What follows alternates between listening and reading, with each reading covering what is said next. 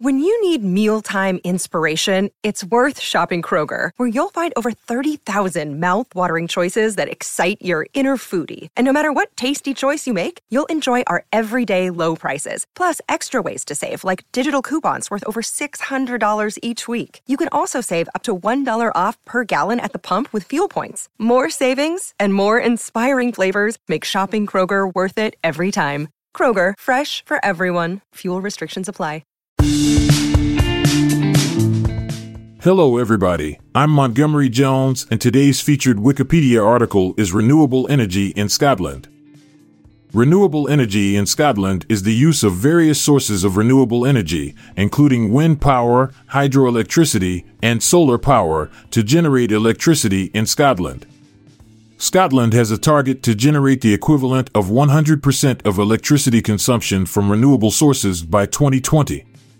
In 2018, Scotland produced 76.2% of its electricity from renewable sources, a slight increase from the previous year.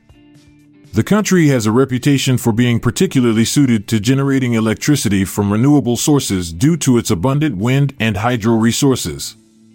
The Scottish Government has offered support for the development of renewable energy, including subsidies and initiatives such as the Renewable Energy Fund. There is also a growing number of community owned renewable energy projects in Scotland where local residents own and operate their renewable energy projects.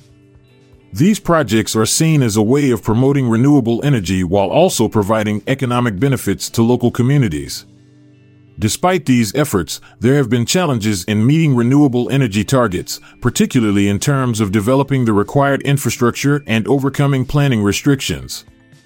Nonetheless, Scotland remains committed to becoming a world leader in renewable energy generation, and its success in this area has attracted international attention and admiration.